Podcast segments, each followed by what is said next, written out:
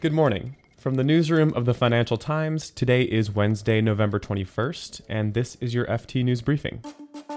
Today we'll be looking at why the S&P 500 lost all its gains for the year, US President Donald Trump's defense of Saudi Arabia, and more fallout from Danske Bank's 200 billion euro scandal. Then we'll take a look at the future of a huge global car alliance now that its chairman has been arrested. I'm Eric Krupke, and here's the news you need to start your day. Hi, I'm Robin Wigglesworth. I'm the US markets editor at the Financial Times. It was another bad, bad, bad day for Wall Street. The biggest cause was the ongoing reverberations coming out from the tech wreck. Tech stocks have been falling for quite some time, and that has just started feeding on itself and causing a global sell off that spread around the world. The worst performing sector, however, were energy stocks because oil prices are also free falling. Brent oil and WTI, which are the two main oil benchmarks, both fell by over 6%. That sent energy stocks on Wall Street tumbling. That sent the S&P 500 down by 1.8%, the Nasdaq down by 1.7%, and the Dow down by 2.2%. That means that the S&P has now lost all its gains for the year once more. The Dow Jones is down 1% this year, and the Nasdaq is only barely, barely hanging onto some of its gains. Uh, the five big FANG stocks that have led the market rally since the financial crisis really have now lost over a trillion dollars of market capitalization since their peaks earlier this year. US President Donald Trump issued a fresh statement on Tuesday night about the killing of Saudi journalist Jamal Khashoggi. Covered the White House for 10 years. I've never seen anything like this. A remarkable statement that starts with the headline America First and an exclamation point. Writing, King on. Salman and Crown Prince Mohammed bin Salman vigorously deny any knowledge of the planning or execution of the murder of Mr. Khashoggi. That he will not be taking strong action against Saudi Arabia. That is despite the fact that his own intelligence agency, according to sources, has concluded that the Crown Prince Mohammed bin Salman ordered this murder. Uh, Saudi Arabia, uh, if we broke with them, I think your oil prices would go through the roof. I've kept them down. They've helped me keep them down. Right now we have low oil prices, or relatively. I'd like to see it go down even lower. The statement appeared to have an immediate effect in the oil market. It prompted a new leg down in the oil price, which was already under pressure. The price of crude fell 7.6%. And an international coalition of law firms is suing Danske Bank, the largest bank in Denmark. They're arguing that investors lost billions of dollars from the fallout of Danske Bank's money laundering scandal. Danske is facing criminal investigations in the US, Denmark, and Estonia. That's after revelations that 200 billion euros from Russia and other ex Soviet states passed through its Estonian branch for nine years. The bank conceded that a large part of that is probably suspicious transactions. This lawsuit is the most serious civil case for damages so far against Danske and shares in the bank have fallen by almost 50% this year because of the scandal. And here's something you might want to know more about.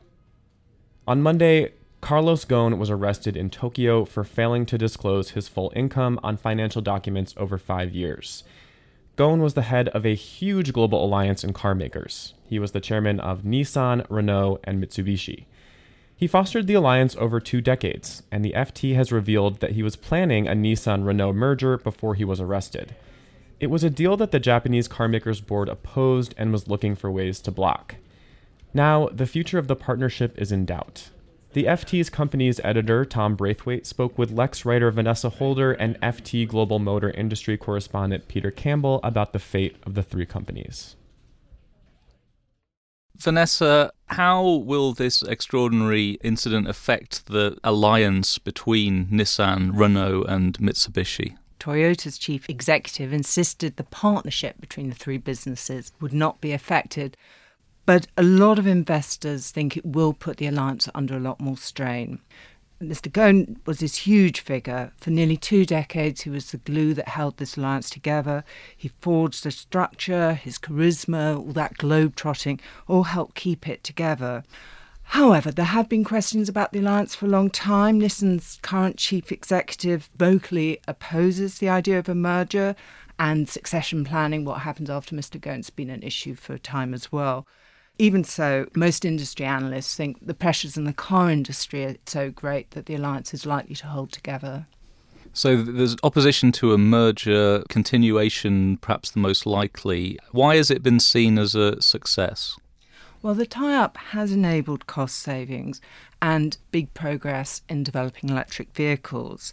And it's allowed the companies to increase their global footprint and get economies of scale and also being enormous and having global heft and reach is a huge advantage in the industry, particularly at the moment where many of the key markets are under pressure. Sales are falling in the US, uh, Europe is looking quite soft, and, and sales in China, which has been a profit driver for the whole industry, uh, are coming down. And so the fact that you know Renault, which is strong in Europe and emerging markets, and Nissan, which is strong in Asia and the US, are able to kind of balance against each other, has certainly given the company a lot of help in the way it can weather the very cyclical industry and also with the investments it needs to make. You know, Ghosn, when he talked about the alliance's midterm plan, which runs to 2022, he said the companies would not be able to invest in all of the technologies they need to, be it electric, driverless, looking at new business models, unless they worked together and they were as large as they were. If Renault and Nissan were to separate, they'd find life as small, 5 million a year car companies to be really quite difficult. Is there another figurehead who can hold this all together, or will it continue without the sort of force of personality that Mr. Ghosn embodied? It's incredibly difficult to see someone stepping into that role in the way that Ghosn has. His travel schedule is relentless and brutal, even by nomadic auto executive standards. But he also has this sort of cultural dexterity that allows him to work in a very Japanese organization and a very French organization and all of their global operations at the same time. And the way that he's historically run the alliance has never been to foster a strong deputy. If you look at any of the senior executives within Renault or Nissan, none of them are in a position where they could take over directly from Mr. Ghosn in the central global role. Anyone who was ever within the business and, and showed a degree of promise in that, uh, they've all left and they now run other car companies. You can listen to the full conversation on our News in Focus podcast. You can find that in your favorite podcast app.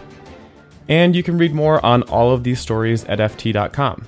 Today we'll be following Prime Minister Theresa May as she heads to Brussels. The EU and UK are expected to try to hammer out a final Brexit package.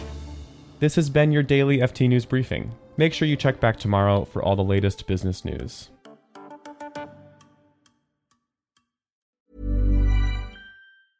Hi, this is Matt and Sean from Two Black Guys with Good Credit. From a local business to a global corporation. Partnering with Bank of America gives your operation access to exclusive digital tools, award winning insights, and business solutions so powerful you'll make every move matter. Visit bankofamerica.com slash banking for business to learn more. What would you like the power to do? Bank of America, NA, copyright 2024.